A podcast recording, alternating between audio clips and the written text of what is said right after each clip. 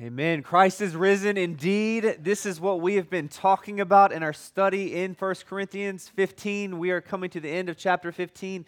Next week, we will be in chapter 16, which will wrap up our entire study of 1 Corinthians. But to catch you up to speed, if you're a guest with us or you haven't been here in a couple weeks to, to hear uh, where we've been in chapter 15, it's, it's exactly what we've just sung. Jesus has died, he was buried, and he has risen. That's the big idea. Jesus died. He literally died in our place for our sins. He literally rose from the dead, victoriously conquering Satan, sin, death, and the grave. And he appeared, we've, we've been told in, in chapter 15, he appeared to upwards of 500 people at a time. So the, the resurrection has been validated. We spent two weeks talking about the legitimacy of that. We talked about last week about how our, if, if Christ has not been raised from the dead, that our faith is meaningless. There's no point of showing up to church. There's no point of praying. There's no point of doing any of this because our faith is futile. We're still dead in our sins and there is no hope. But the, the good news is that Jesus is alive. It is factual, it is real, um, and uh, he is returning. And so, this is what we're looking at today. And so, if you need a Bible, go ahead and raise your hands. One of our ushers will bring you one. If you don't own one, this is our gift to you. Um, the, the, the big idea here is that Jesus is returning. He will return. We don't know when. We don't know the time. We don't know what day. We don't know how many years from now. We don't know those details, but we do know Christ is returning. And we've spoken recently in the past few weeks about what it looks like when a Christian dies. When a Christian dies, they, we, we, we've seen in 2 Corinthians chapter 5, verse 8, uh, to be absent from the body means to be at home with the Lord. So we know what happens when we die. For the Christian, when you die, you go into the presence of God. You go to heaven. We've talked about it also that, that heaven is really is the real holding place. Uh, heaven is the holding place for the Christian. Uh, but there is a new heaven and a new earth. When Jesus returns, he's bringing the new city, the capital city of heaven, New Jerusalem, the new heaven, the new earth, where we will, when we get our resurrected bodies, we'll, we'll reign with Jesus in that new heaven and new earth. And so that's what we're going to talk about today a little bit about what those bodies look like and what that would be like. And but the point is that when we die now, our soul, meaning the immaterial being of who we are, um, uh, is, is, which is made for eternity, goes to be in the presence of God in the presence of our Lord Jesus. We can't see the soul in this in this realm, but in the unseen realm you could. And what I want us to think about when it comes to the human soul is that sometimes we just because of some dumb movie we watched, we just picture the soul being some like light and some just ball of, of gas and being as if it has no form or no identity. Your, your, your soul is who you really are. It's your immaterial being. It is, it is a, in the unseen realm, if we were to see that, it would have form unseen form to us now because we can't see it. But when angels show up, have you ever, when you read about in the scripture, when angels or, or those heavenly beings that come from the unseen realm into the, the seen realm, it, it, it is blinding. It is, it is uh, sometimes they, angels disguise themselves as, uh, as, as, as, other humans and they, they, they have form. But the point being is that in, the, in the, the, the heavenly realm, in the unseen realm, the soul of our being has form. It's real. You can identify it. It can experience fullness of joy in the presence of the Lord Jesus, pleasure forevermore. Like it is a real form being. It is a immaterial being. It's not made for the earth. It's not made for the earth. It's made for eternity. It's an eternal being. That means every person you encounter is an eternal soul, an eternal being that will spend eternity either in the presence of God or apart from God that, that, that our soul has a true identity that is, that is you, it's you, who you are. And so the question we're asking today is uh, in light of that, so Christians die, they go home to be with the Lord, their soul's in the presence of God, what happens to their body? What happens to their body? Well, goes some, some put in a grave, some get cremated, some what happens? What happens to this? What happens to the body? We know what happens on earth, but what happens in the future? He says in chapter 15, verse 35 about uh, asking this question. Some will ask, just like we I just asked, how are the dead raised? Meaning, what kind of body will they come? Like what kind? What, if, if, Jesus rose from the dead, and we're promised that we're going to be raised from the dead, and we're going to have a resurrected body, what is our resurrected body going to be like? What's it going to be like? Uh, what's it going to look like? Uh, what is it like? Now, he's going to he's going to describe to us what it's like. He's not going to be able to uh, show us a picture of it, but you're going to have to use your imagination a little bit, and he's going to use some comparison here. And so we've spent a lot of time talking about the resurrection, the implications, and so the question naturally should be asked: If we're going to get a resurrected body, what's it like? Like, what's it like? If you don't think about what your resurrected body is like, ask some of the children there. They're gonna they're, they have opinions. They're asking the question, what's it gonna be like? Am I gonna be like a superhero? Like in some ways, yes. Like it is. It's gonna be, and that's so it's better than your human body now. And so he says this in verse 36. He goes, "You foolish person." Now I want us to note he's not he's not saying it is foolish to ask this question what is our resurrected body going to be like? But it's likely some commentators would describe would, would say that Paul is addressing maybe this question being asked by some of the Corinthians from a, a not so genuine heart, like a, like a heart of mockery. Like, what's our what's our resurrected body going to be like? Are we going to be zombies? And it's gonna, they're like making a mockery of this reality of this resurrected body. And so he's like, man, y'all are being foolish. Y'all are being foolish. And so sometimes people can, when it comes to the resurrection, can act pretty foolish. I'll, I'll, I'll say that. But I want to say, explain in our context, our time, um, we, we are uh, far more people probably in this room today really are just genuinely like interested. Like, I'm super interested. What's this body going to be like? Like, what's it going to be like? And he says this uh, what, what you sow does not, does not come back to life unless it dies. Point being is you die, and then if we're talking about a new life, a new resurrection, a new hope, we, we all must die. And he says, what, what you sow is not of the body, or, or eh, so what you sow is not the body that is to be. So the body that's to come is not like the one that, that we have now, but a bare kernel perhaps of wheat or of some other grain. But God gives it a body as he has chosen, to each kind of seed his own body. Meaning, like every every seed produces a different uh, form. So corn it looks different than wheat which looks different than an apple tree. Like all they're all seeds different seeds but they produce a different form based on, on what kind of seed it is is what he, he is saying. For not all have the same or, or, so for not all flesh is the same but there there's one kind for humans another kind for animals another kind for birds and another for fish. So the analogy here what he's, he is saying is he says it's like a plant it starts off as a seed and it becomes something else. If you've ever, uh, if you remember back when you were a child, perhaps you did the, the uh, old uh, put a seed in a cup, clear cup, and watch it grow. Like you, you, see, the seed die, because that's what happens. The seed dies, and then it gives new life to whatever plant you're growing. A lot of lima beans were, were, were done in my childhood. But, uh, uh, and so this is something we even teach our kids now to, to watch the, the, seed, the seed become whatever plant is. It's pretty cool. It's pretty awesome to, to watch. And so, what he's saying is that uh, just like kids get clear cups and they watch plants grow, so too, we're going to have, and they're like, man, that's awesome. So too, the logic implies that when we die, we're going to become something awesome. When we die, one day we'll become something awesome.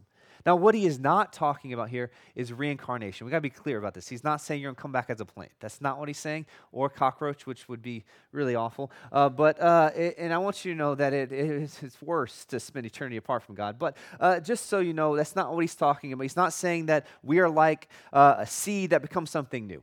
What he is simply talking about here is the fact that first, all must die. That's his first point. Second point is that he's answering the question what will this resurrected body be like? Something completely different than what it went into the ground, is what he's saying. Just like a seed is something completely different than what the tree it becomes. Like the tree is far, the apple tree is far more awesome than like the seed that goes in the ground. Or the seed you bite when you, you know, get too close to the, the center of the apple when you're eating your apple, right? Like it's just like it, it is, it's not that cool but what it becomes is pretty cool, and the fruit, the fruit it produces is pretty awesome. And so he's saying in a similar way that uh, all people must die. And once we die, and Christians, when we resurrect, it will be like something totally different. Something, uh, our minds, in comparison, for the sake of analogy, just like a seed to whatever plant it, it, it becomes. Additionally, he says that plants and animals have a different kind of flesh. So humans have a, a type of flesh, like literally flesh, our bodies are different than animals' bodies uh, which are, are, similar but different, uh, different than humans. Uh, sorry, uh, fish is like the body of a fish, and this is where it gets more interesting. It's like clearly the human body was not made to live in the depths of the sea. Correct? It wasn't. You can't. You can't live down there. Why? Your body wasn't made for that. Your body wasn't made for that. Your body, right now, your body that you're clothed in was made for this earth, not for the sea, but also not for heaven. Your, your human body was not made for that. Your, your body's not made for that. Your body, this body that we live in, is not made for eternity.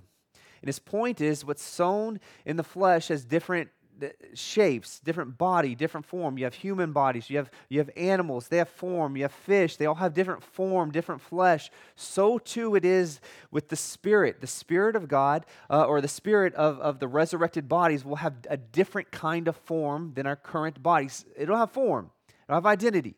It will be a body, but it will be glorious. It will be different than your current body. Our resurrected bodies will be different than our current bodies. Different. And he continues, he says, there, verse 40, there are heavenly bodies and earthly bodies. Bodies made for heaven, bodies made for earth. The, the, the glory of the heavenly is of one kind, and the glory of the earthly is of another kind. So the, the glory of our body it's glorious, it's of one kind. The, the body that we will receive, the heavenly body, is another kind. There's a glory of the sun and a glory of the moon another glory for the stars, and for stars uh, differ from star in glory. So th- he's, what he's speaking now here is that our earthly bodies, what you see now, will, will pass and you'll get something better. You'll get something more glorious. You'll get something made for heaven. Our bodies here are made for earth, but even on earth, they get sick. Like it, the, the world that we live in has been corrupted because of sin. When sin entered the world, not only did death come, but also the corruption of the world. Like the, the creation itself, we're told, is, is actually longing for the return and the resurrection of Christ. Like the trees, the grass, the, the, the, the birds of the air, the fish of the sea, everything that's, that's alive on planet Earth longs for the return of our Lord Jesus Christ, the, the resurrection, the new heavens and the new earth. And so we get sick we decay. We, we, we go down into the grave, and our body rots. We get old. We get we, we, we are corrupted with, with gray hairs. I was looking at a picture the other day. I was like, man, I got more gray than I thought I did. You know, I, I just like I lost my hair at one point, and I went years of thinking that I was not losing my hair. And it's just like this is part of the, the, the pain of, of, of, of, of being a part of the, this earthly body. I got back pains yesterday when I woke up. My hips hurt for I don't know from what. Like my body fails me, your body will fail you. You cannot put your hope. And we live in a world right now today where a lot of people put, and I'm not against fitness, I'm totally pro fitness, but people think that we can escape death. You can't. But we can have a resurrection. So the heavenly bodies are not like that. They don't decay, they don't they don't get tired, they don't go into the grave, they don't have gray hairs, they don't fall uh, in pain. They they are made new. Our heavenly bodies, our resurrected bodies will be different. They are made for eternity. In the same way a fish is made for the sea, humans are made to dwell on earth. So will our resurrected bodies be made for the new heavens, the new earth, for glory. He talks about it in this way, glory He's talking, in, in this glory, glory is this, this idea of, he's, he's referring to the sun, the, the moon, and the stars, is this reflection of, of, of radiance. And so mankind was made in what? The image and glory of who? God. We were made in God's image and glory to reflect Him in everything we say and everything we do, but that's been corrupted and distorted because of sin. It's like we've, we've seen in, in earlier parts of 1 Corinthians that it's like looking in a mirror dimly, or like a broken mirror, a fractured mirror. When you look in the mirror, a broken mirror, it reflects in a fractured form not a complete form and not a perfect form. So the glory that is reflected that in, in, in, man, in human in, in hum, humanity's glory is of one kind, but we need a, we need a perfect kind of glory, a, a resurrected body that is to come. Now, with that being said, what is unique about the human body in the, in the human uh, flesh is that it is still glorious. Like mankind is still glorious even in our sinful state. It's not the perfect glory as the glory of the only Son, Christ Jesus our Lord, or, or the presence of God the Father, but, but the image of man is still pretty glorious. Have you ever thought about what man has accomplished? Like we like we have AC now. In Texas, we're like, man, this is the, one of the glorious things ever. Like cars that have AC. This is super cool. These, I, we could go on for days about how the glorious their uh, uh, achievements mankind has made. Now we, we've totally shipwrecked a lot of our, our stuff, but uh, the reality is, mankind, even in its fallen state, is glorious. The, pro- the only difference is we've just exchanged the glory of God for the glory of man. So we, we're told in Romans 1 that that's the problem is that we stopped worshiping our Creator God and giving Him glory due His name and started giving glory to our name because we are still glorious, just not as glorious. We were made for glory, Romans 8 says, but we don't get that till the end. We, we will be glorified, Romans 8 says. You're not just justified, you will be what? Glorified. And so we were made for glory, but our bodies, our corrupted, sinful bodies, can't handle that glory. This is why Moses, when he comes into the face of, uh, uh, of God, when he says, Hey, I want to see your glory, I want to see your face, God says, No, you can't. Your, your, your corrupted, sinful body cannot handle the glory of God. But I, I need us to see here our resurrected bodies will. Like our resurrected bodies will be able to handle the glory of God and not freak out, not not be terrified, not, not be, be, be so afraid, but we'll actually be able to be in the presence of God and experience the fullness of joy. Like Isaiah in chapter 6 of Isaiah, he's, his body literally, when he says, I'm, I'm, I'm becoming undone when he enters the presence of God, his flesh is literally failing him because our flesh, our, our earthly bodies, as he has said, is, is, made of a type of glory that cannot handle the glory of God. We are getting a glory, uh, a body that can handle the glory of God. We will be glorified. We were made for glory. But our sin has corrupted our earthly bodies, and so we await a new body, a resurrected body, one that will be a glorified body that can handle the glory and presence of God. It's going to be awesome. That's simply what he's saying. He's, it's going to be awesome. No sin. Our body won't be, be prone to sin. There won't be shame. There, we, there won't be, there will be, it'll be, imperf- it'll be perfect. No sickness, no ailments, no tears, no pain, no suffering. We will be made new, a new body. Verse 42. And so it is with the resurrection of the dead. What is sown is perishable, and what is raised is imperishable. What is sown in dishonor is raised in glory. What is sown in weakness is raised in power. What is sown in a natural body will be raised in a spiritual body. Again, this is how it works. Our current bodies, not made for eternity, but made for the earth, will go into the grave, and we will get a resurrected body, which is made for heaven. And so he says this our earthly body dies uh, and it decays, but but but there's this new body that is returning. He says that it is uh, our current body is perishable. It's like it it it it has an expiration date on it. It it goes bad. It's like we are not humanity is not like wine. We don't get better with age. We're like milk. Just eventually just heads downhill. It's perishable. But what we get, the resurrected body will be imperishable. And, and, and, and some will ask this well, this, all right, so we die, we go into the ground. What about those who are cremated? What, what, what about that? Someone will then, then also ask, what about some buried in a tomb? And someone discovered, we discovered their body. Now we're like picking apart their bones. And what about that guy? What about, what about all the other ways to die? Like what happens to the body? And this is, a, this is uh, an important point, I think, that should be made about the, the resurrected body uh, because this is, a, this, is a, this is a real point, and it, it really is a real point in, in, in, many theological camps of why some who are cremated are then put in a, a, a particular tomb. Um, I know the, the, uh, the, Roman Catholic belief is that you need to, the, the cremated body needs to be put in the grave so that when Jesus comes back, that, that, that body gets to, to come up with, with, with it. But then the question you could ask, well, what about those who are cremated? What about those who are cremated and like dumped in the ocean and spread out?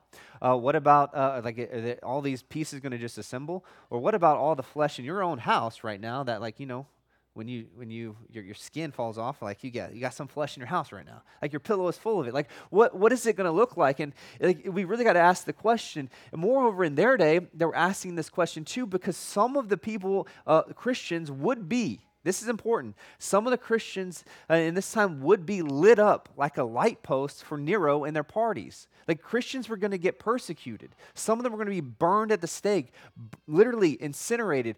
Others were going to be thrown to lions in the Colosseum, and their, their body just marred in two.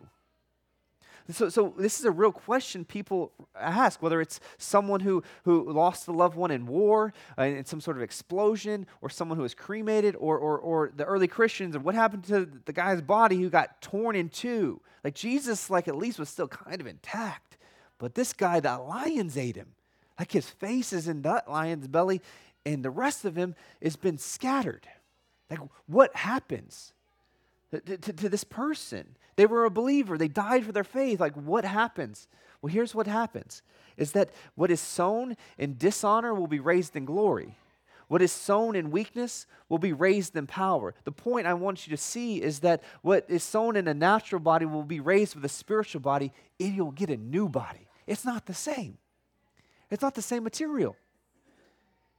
It, it's not the same body. It is a body, it's still glorified body, but it's not the same body. It's not the same body. Like it literally is something new. When Jesus says, Behold, I'm making all things new, he's not just implying he's, he's going to do a reno job on, on your earthly body, new body. He's not doing a reno job on he- the heavens and earth. He's given a new heaven and a new earth, new. This is awesome. This is glorious. This should give people like a, a sense of like, okay, I, I can that happened. I lost my loved one in that way. They were a believer. Man, their soul is at with the Lord, and they're gonna get a they're gonna get a new body. They get a new body. Not a different version of the same body, a new body. For those of us who have uh, dishonorable features, he says, what's sown in dishonor will be raised in glory. Like, so all the, just think about all the, the, the, the, the dishonorable features you feel like you have. It's going to be made in glory. It's going to be made new. You're like, man, I lost my hair. See, that's one of mine. I used to have glorious hair. And I think this is why God took it from me, because I loved it so much. Uh, not because he, he doesn't like us to have what we love. Man, I thought this was, I, literally, there was a guy, it was a friend of mine. He was a, yeah, probably shouldn't get off on this tangent, but I am. Um, he was like, man, your hair is your identity. Uh, and I was like, man, that's a cool line. Uh, like, it's not, though. It's not a cool line. It's not. It's, it's false teaching long hair, cool locks, man, awesome.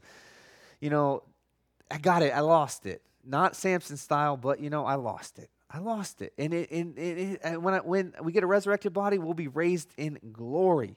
And so maybe you get injured. Maybe you're hurt. Maybe you have an ailment. Maybe there's something going on in your life, and you're like, my body is just, I, I, it, is it going to be like this with my resurrected body? No, it's going to be perfect. It's going to be perfect. No sickness, no disease, no frailty, no weakness. What's, what's sown in weakness will be raised in power, he says. He says, if there is a, verse uh, 45 or 44 continuing, if there's a, a natural body, there's also a spiritual body. Thus it is written, the first man, uh, the first man, Adam, became the living being, and the last Adam became a life-giving spirit. That last Adam, Adam is Jesus. But it is not the spiritual that is the first, but the natural, and then the spiritual. The first man was of the earth, a man of dust. This is Adam. The second man is from heaven. This is Jesus. As, as the man of dust, so are those who are of the dust. And as the man of he- uh, heaven, so are also those uh, who are of heaven. Uh, just as we were born in the image of the man of dust, we, we shall also bear the image of the man of heaven. What he's saying is, Adam was created from the dust, literally created from the dust. That's what Adam was created from. And this is why our bodies go back to and become dust. Jesus was, was, uh, was, was not created, he was not conceived of the flesh like we were. We are, we are told that Adam was of the flesh completely. He was the first Adam. Uh, and then the last Adam, which is Jesus, was conceived of what? The Holy Spirit. It's what we, it's what we celebrate at Christmas, that Jesus was, was born through the womb of Mary, but was conceived of the Holy Spirit. He, he was not conceived of the flesh. He put on flesh, put on skin and bones, but did not inherit the, the sin nature of, of, of that comes from Adam. Jesus is sinless completely. This is the most important thing about one of the most important things about the incarnation and the virgin birth is that Jesus needed to put on skin and bones that would corrupt, but he needed a, a to, to, to not pass, he needed to not be fully flesh in the sense that he was uh, uh, conceived of, of, of, of, of man. He was conceived of the Holy Spirit, born of what? The Virgin Mary. And then he what? Suffers under Pontius Pilate. Like we really believe this, and it, and it matters. It matters for this reason is that Adam was created from dust and shall return to dust. Jesus came from heaven and came to earth. He, he left heaven, came to earth, he put on skin and bones, was born through the womb of Mary, but he was conceived of the Holy Spirit. Adam was literally made from the earth. Jesus condescends from heaven and comes to earth. Those are the, that's the difference. And so our natural body will die like Adam, and our, our souls will be a part, uh, will be with the Lord, and our resurrected body will be like that of heaven, like the Lord Jesus, of what, where he is now. The question, therefore, for us is who's your Lord? Is it Adam or is it Jesus? Those who remain in the flesh, he is saying, uh, uh, are not made for heaven. Those who remain in the flesh will, just, will, were not made for heaven, is what he's saying. And so the question is, who is your Lord? Is it Adam or is it Jesus? Through Adam, you will not get, if, if, you are, if you remain in Adam, you don't get saved. You do not get a resurrected body. You don't. You will not be raised in glory.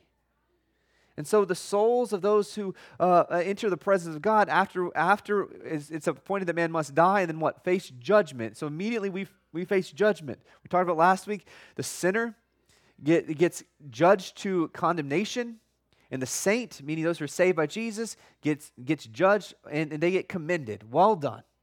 One gets reward, one gets punishment. Under Adam, there is punishment. Under Jesus, the man of heaven, there is glorified body, there is glory, there is no sin, no suffering, there is the presence of God. Mankind was born in the image of Adam, the man of dust. But when we put our faith in Jesus, he says, we're born again and made into the image of the heavenly man who is Jesus. It's a question we should be asking us and generations to come. Well, then, how do you inherit this kingdom? Like, how do you get into the kingdom? If, if what is of the flesh cannot enter the kingdom of heaven, how do you get the spirit? How do you get the new birth? How do you get the, what, the, the different imperishable thing? How do you get that? Well, Jesus has this exact conversation with a, with a, a religious leader named Nicodemus. Um, we're gonna we're gonna get there in one second. I, I forgot. 1 Corinthians 15, 50 says this. It, it speaks how you can inherit this kingdom. Then we're going to get to specifically how that looks in a moment. But how can you inherit the kingdom of God? 1 Corinthians 15, 50 uh, says, I tell you this, brothers, flesh and blood cannot inherit the kingdom of God, nor does the imperishable inherit the uh, or sorry the perishable inherit the imperishable meaning flesh and blood don't have, doesn't have a chance Mankind does not have a chance. We are broken with sin. We are perishing. We are hell bent on our own destruction. Look around. We experience in our life the, the, the pangs of, of sin, death, decay, our morality. We can't escape death because of sin. For the wages of sin is what? Death. Sin keeps us from God, sin brings forth death. But Jesus came to save, to take what was perishing and redeem it, to buy it back and to make it new. Jesus came to, uh, for, to take what was perishing and make it what the text says imperishable. And so I need us to see this. Only Christians can inherit the kingdom of God. Only Christians. The kingdom is for the king's kids. I know it's self explanatory, but I want to make that clear. The kingdom, well, then how do you get into the kingdom? How do you get into the kingdom? And this is what the, the man Nicodemus was talking to Jesus in Matthew in John 3. He says, How can one inherit the kingdom of God? How can you do this? Jesus answered Nicodemus when he asked the question. He says, Truly, truly, I say to you, unless one is born again, he cannot see the kingdom of God. This is the entrance into the kingdom of God. You got to be born again, meaning you must become a Christian. Christians are the only ones who get access to the king in his kingdom.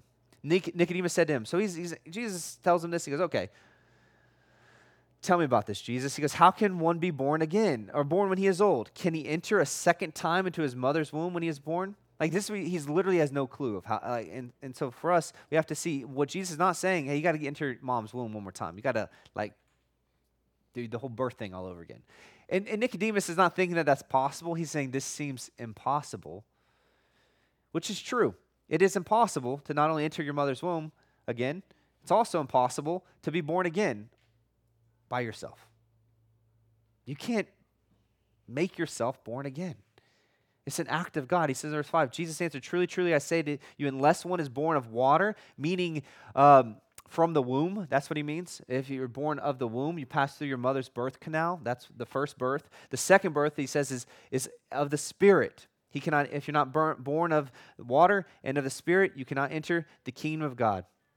And he says this listen, it's, it's interesting. That which is born of the flesh is flesh. That which is born of the Spirit is spirit. It's the same thing that Paul's talking to the Corinthians about. Jesus has already said it. We are not born as Christians, we must be reborn as Christians.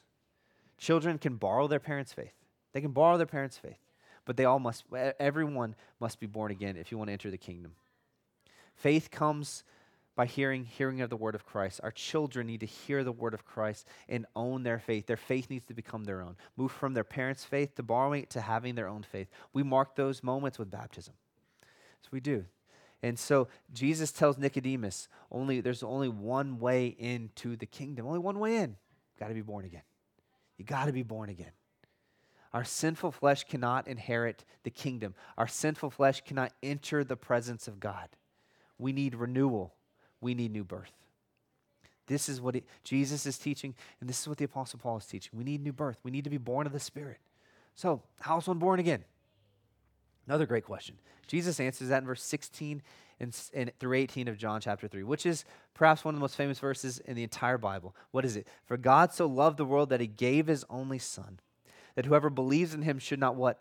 Perish See, our bodies are made perishable. What Jesus is not saying is you won't die. You will die. Your earthly body will decay, but you will get an imperishable body. You will get what Paul is talking about in 1 Corinthians 15. You will put on the imperishable body if, if you have faith in Jesus Christ. You, so you have two things. You get uh, that resurrected body, Jesus says, and, and eternal life. But the, and eternal, eternal life is knowing Jesus. Jesus tells us that in John 17. He continues, he says, for, for God did not send his son into the world to condemn the world, which a lot of people love that verse, they just stop there. But in order that he might save the world through him, whoever believes in him is not condemned, but whoever does not believe is condemned already because he has not believed in the name of the Son of God. Here's the thing that I want us to see, church Jesus loves you. He loves you. Don't scoff at that. Don't hear that as merely a child's song. Jesus loves you. He loves you. He gave himself up for you. He created you. He made you in his image. You rebelled against him, and he said, I still want you in my family. God so loved the world that he gave. He gave Jesus, his only son. This is the greatest demonstration of love that God saw you in your sinful state, rebelling against Him, and said, I want you. I want to redeem you. I want to buy you back. I want to make you new. I want to make you new. And Jesus dies in your place for your sins. Anyone who, he says, believes in Him, believes upon the name of Jesus, put your trust in the name of Jesus, the person and work of Jesus, the salvation of your soul. If you put your faith in Jesus, you look upon the cross of Christ, I like to say it we look upon the cross and we, we see Jesus and we see my sin, and therefore he's my Savior. He's not, it's not just their sin, it's my sin because he's my Savior. You believe upon the person and work of Jesus. You have eternal life. You have salvation. You have knowledge of God. You have you are born again, Jesus says. You're born again. And so Jesus says this in verse 17 that the world is already condemned the world and the people of the world, the, those in Adam and those who live uh, only under Adam, they're condemned already. They're set, like it, it, it, the cards are stacked against them. They need new life, they need new birth. They will be destroyed at the end of time. They will be apart from the presence of God in torment forever. But God says, I love you. I want you. I want to redeem you. I want to save you. I want to buy you back into my family. So I sent Jesus. Believe upon him. It's what the, Jesus is saying. And, and verse 17 makes it clear that Jesus didn't come primarily to condemn the world, but to save the world. Why did he not come to condemn the world? Because they're condemned already. The world is condemned. Sin condemned us. He says, verse 18, whoever believes in him is not, whoever believes in Jesus is not condemned. But whoever does not believe is what? Already condemned. Already. Already condemned. See, verse 18 is clear that if you don't believe in Jesus, your trajectory right now is currently set on condemnation. You need to be rerouted. You need to be rerouted. The route you're on is headed towards condemnation apart from Jesus. So we are rerouted. Our, our eternity is rerouted through faith in Jesus alone. I'll say this before moving on to the next point. If God the Father did not spare Christ the Son, he will not spare you for rejecting the only sin atoning sacrifice. Jesus gave himself as your substitute. He did not, God did not spare him, but he gave him as a gift to be received through faith. If you reject Jesus, you will then pay your own penalty with a material being that's corrupted and perishable, that cannot handle eternity. Good luck. That's what he's saying. But for the Christian, though, we have a great, glorious thing. It is a great, glorious thing. We have a resurrected body coming. We have salvation. We have new life. We have redemption. We have been made new. And so, what is it going to be like when Jesus returns? What's it going to be like? This is what awesome. This, what's really awesome about this is Paul's going to get into what this looks like, and it's just this church. If you remember, if you've been with us through this whole sermon or sermon series, you've seen the past 14 chapters. The Corinthians are a mess, a mess, a mess. Paul's rebuked them countless times.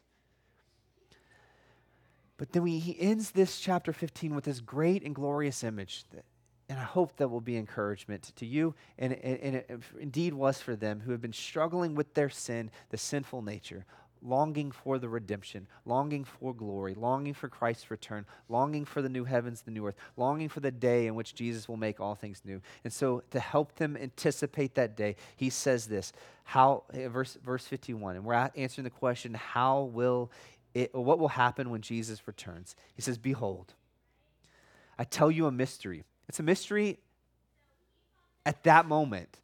But once he tells it, it's no longer a mystery. I want you to see this. He's like, I'm going to tell you something you don't know. But once I tell you it, it's no longer a mystery. Yet. We shall not all sleep, meaning some Christians will be alive when Christ returns. It wasn't any of them, it may not be any of us. But at some point, when Jesus returns, there's going to be Christians alive. There's going to be Christians alive. But all, all who are in Christ, he is saying, shall be changed. Whether you died and you're going to be resurrected with a glorious body, you're going to be changed, or you're still walking around on earth when Jesus returns, all shall be changed. And he says it's going to happen in a moment, in a twinkling of an eye at the last trumpet. For the trumpet will sound, and the dead shall be raised imperishable, and shall be changed. For the perishable body put on the imperishable. So our earthly bodies will get imperishable bodies, glorified bodies, and the mortal body will put on its immortality. We'll have uncorruptible, immortal bodies. The perishable puts on the imperishable, and the mortal puts on immortality. Then shall come this. Then shall come to pass the saying that is written: Death is swallowed up in victory. What he's saying is, there's some Christians who will die, and then there's some Christians who will still be alive when Jesus returns. Those who are alive when Jesus returns, well, they're going to get a resurrected body. They're, they're going to be they're going to be walking in their earthly body, and then boom, they got a new body. It's going to be like a moment, like a twinkling of an eye. It's going to be so fast. It's going to be incredible, and they're going to get the body that we've been talking about. About, the body that we've been, I've spent the past 37 minutes talking about, they're going to get that body. Those who are in the ground are going to get that body as well. They're going to be raised too. He says it's a mystery, but it's no longer a mystery. We don't have to uh, know when Jesus will return. We don't have to know what day it'll be. All we don't even know what the trumpet will sound like. We just know that if that's going to happen, it's going to he's going to sound the trumpet and then boom, all of a sudden resurrected bodies, glorified bodies. No more pain, no more suffering. The same author of this book, 1 Corinthians, wrote another book in, in, in, to the Thessalonians called 1 Thessalonians, and he wrote in chapter 4 depicting the scene as well. Um, it's not going to be on the screen, I'm going to read it for you. It says this For the Lord himself will descend from heaven. That's Jesus will descend from heaven with a cry of command, with the, the voice of an archangel, and with the sound of the trumpet of God. So again, we have this like triumphal moment. Have you ever ever wondered why, like, I was at a football game uh, last night, and, and there was a, before the game, we're on the field, I'm with my kids, and uh, we have this moment where before every game, uh, you, you, you, know, the, the, there's the, this, the, the singing of the Star Spangled Banner.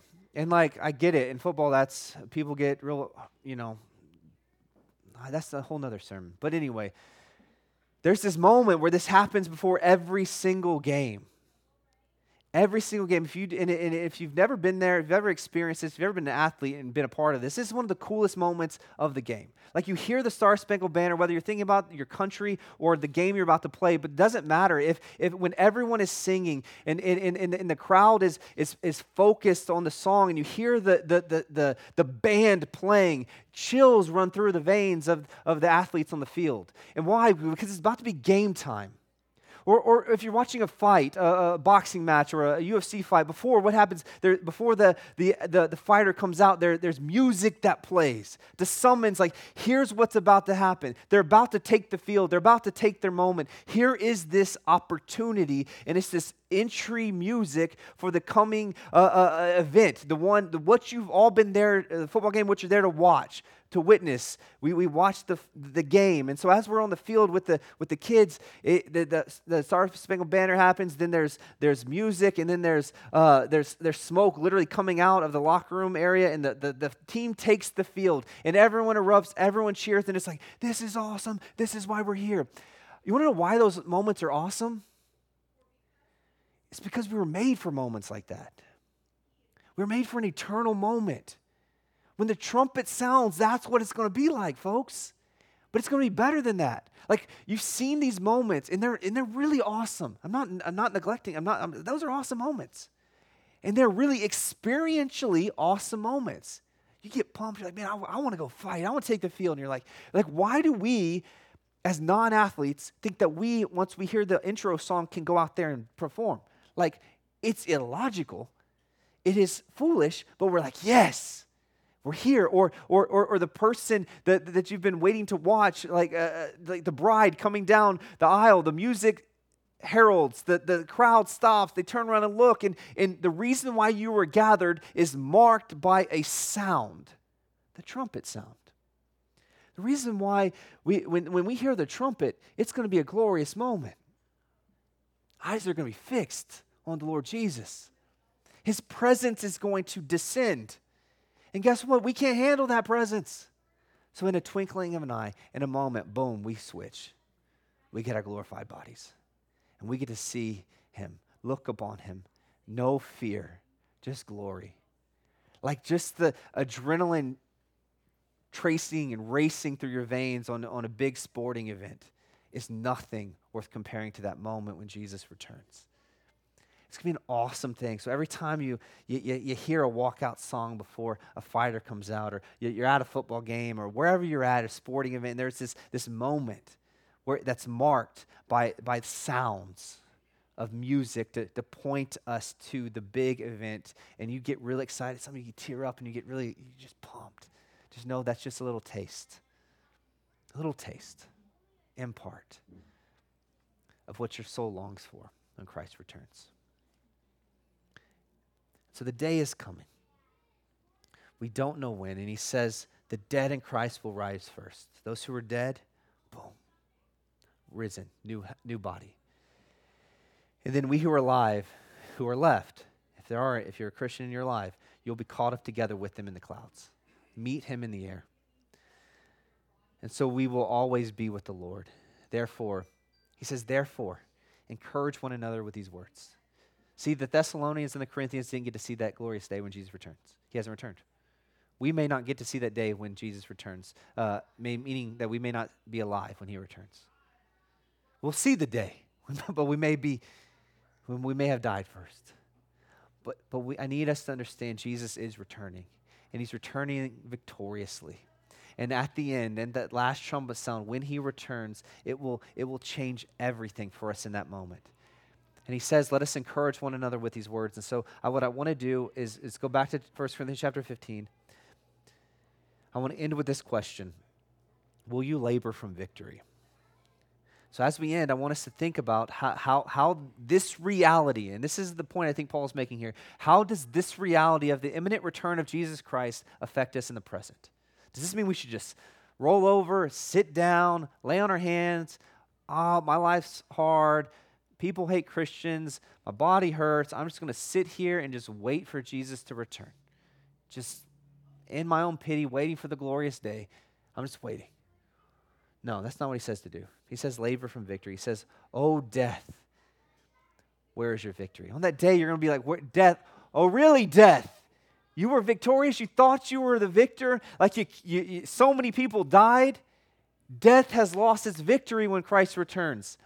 He goes, Oh, death, where's your sting? The sting of death is sin. Well, guess what's gone? Sin. No more sting of death. The, the power of sin is the law. But thanks be to God who gives us what? Victory. We don't lose, we win. Victory. Through who? Jesus Christ our Lord. Jesus' victory is our victory. I hope we see that. Jesus' victory is our victory. So when he returns, we rise with the victorious king. Verse 58, he says, So in light of all that, so in light of that, what should we do on earth? Therefore, my beloved brothers, be what? Steadfast, immovable, always abounding in the work of the Lord. Just mail it in, just sit at home watch Netflix till Jesus returns? Absolutely not. He says, abound in the, abound in the work of the Lord. So much work to be done in the name of the Lord. In doing it, and he says, knowing that in the Lord, what? Your labor is not in vain. We labor as victors, but labor we do. We work, we work hard because death has lost its sting for the Christian. If you're a Christian, you need to understand this. You're immortal. Like death can't keep you down. I'm not saying be foolish with your life and make bad habits and not use the wisdom of the Lord, but what I'm saying is because of the resurrection and the promise of the resurrected body, we can risk it all for the cause of Christ. And we ought to risk it all for the cause of Christ. And we shouldn't live in fear. We should live in victory. The victory that Christ Jesus has had. If they kill you, don't worry, you get resurrected. That's what the, the cry of the first century was. That's what happened to the Apostle Paul. That's what happened to all the apostles. But the point being is that we have a power. His name is the Lord Jesus Christ. We have a spirit. It is God, the Holy Spirit, who's filled us and equipped us and sent us on the kingdom mission. Jesus' kingdom. He has a real kingdom. It's not a fake kingdom, it's a real kingdom because he's a real king and we have a real mission. And we're to be about his mission. And he says, when you work like that, you're, you're to do it in a way that, that, that, that abounds in the work of the Lord. Like it should be like, you should look at the church of Jesus and go, man, y'all, y'all are productive. Your work is abounding. It's not maintaining. And this is why when people are like, I don't, I, don't, I want to keep churches small or blah, blah, if that's you, I'm not mocking you. I'm mocking the idea of this because it's not biblical. It's that we should be abounding in the work of the Lord. It should abound to the point where you're like, we are doing it all. The church of Jesus, not just our church, but every single church that waves the banner of King Jesus, resurrected Jesus, Jesus, the only way to God, the only savior of sinners, the only way to salvation. Uh, we're not an editor of the scriptures, but proclaimer of the scriptures. Those churches, we rally together in unity and go, The King is the King. His name is Jesus. Let's abound in the work of the Lord in our city, the next city, our nation, the next nation, the entire world. And if they hate us, Jesus loves us. If they hate Jesus, Jesus loves them. He loved the world, so he gave himself. Christians should not just risk their life, but they should risk their reputation. Risk it. Throw it away. Who cares what the world that's passing away thinks of you?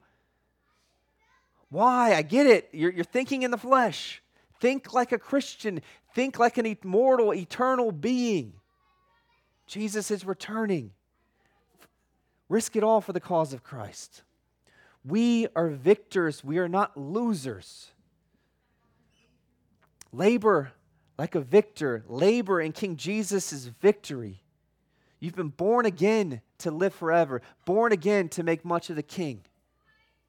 We are called, Christians, to live like Christ, meaning this that because of the resurrection, we have hope in the future, but also we have the Spirit in the present meaning that you have power over sin. Sin, where's your sting? Death, where's your sting? Sin, I know you're around. I, it, you're, you're, like a, a annoying chihuahua just biting at my feet. Sometimes I'm real scared of it. If you're a dog person, you're like that, you're going to hate what I'm about to say. Just kick it across the yard. Sin, not the dog. Kick sin across the yard because you have victory in the power of Christ Jesus the re- through the resurrection and through the, the eternal spirit of, of God the Holy Spirit living in you. Death, where's your sting? Sin, what, what, are you, what are you doing? I have power over you in the name of Jesus to live the life that Christ has called me to, to accomplish what he has set out for me to do, to fight sin victoriously like a victor, not a loser, and be, be, be just stuck. And what I mean by this is, is not just stuck in the cycle of sin.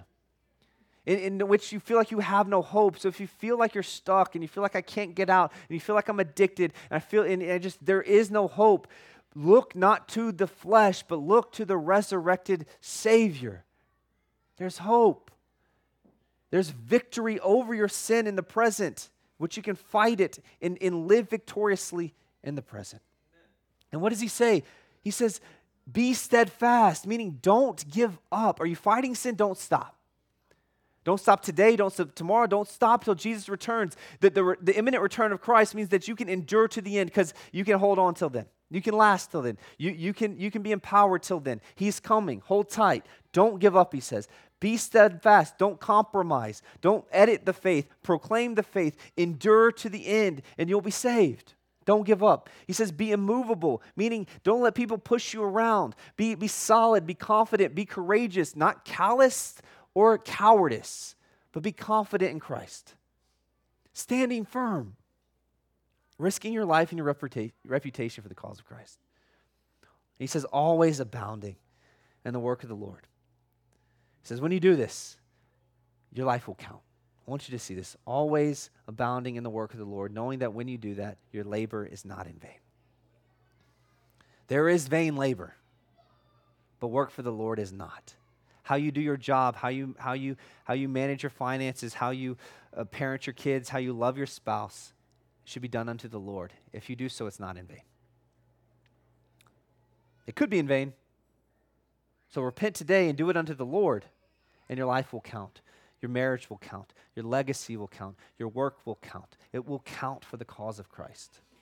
And I want our lives to count. I want your life to count. I want your legacy to matter. I want, because of you, this is what I, I pray for this church and our, all of us here. I pray that, that, I, that because you lived and breathed and God allowed you to be living in the city of San Antonio, but because of your faithfulness, your life will count in such a way that generation after generation that follow you will continue to know and love Jesus because of you. They may not know your name, they may not know where your tomb is, because you'll be like Jesus with him in the new heavens and the new earth. And they may, your reputation may have been marred and no one cares about you, but I want your life to count. I want you to make a difference here on earth as it is in heaven. So don't give up. Don't give up. Be immovable. Be solid. Be confident. Be courageous. Always abounding in the work of the Lord, knowing that because of the resurrection of Jesus, the return of Christ, the empowerment of the Holy Spirit, your labor is not in vain. So keep giving, keep loving, keep serving, keep discipling, keep fighting sin, keep proclaiming the Savior. Jesus is alive and he is returning. We have great cause to celebrate and great reason to have hope. That's going to be a glorious day when we hear the trumpet and we see the return of Christ. Now, to help us fix our eyes on that, we're going to respond to the taking of communion. Pastor Alex is going to come up and explain it. And then afterwards, we're going to sing songs. It's going to have a full band. And we're going to sing. Sing like Jesus is alive and that you're going to get a resurrected body. Amen? Lord Jesus, I thank you so much for the resurrection of Christ in the future resurrection of our bodies. Thank you that we get heavenly bodies, new bodies, eternal bodies, bodies that don't corrupt, bodies that aren't prone to sin, bodies that are that are made new. We thank you for that. And so may we in light of eternity in light of that day that that, that is indeed coming um, when, when jesus you return may we anticipate that that day with great um, joy. And may that empower us to live faithful lives here on earth. May we, may we be empowered to love like you, Jesus, to serve like you, Jesus, to, to, to labor not in vain, but unto the Lord in every sphere of our entire life. May we labor victorious like the king's kids whom we are. Grant us hope. Encourage us through that word today, I pray, Lord Jesus. Amen.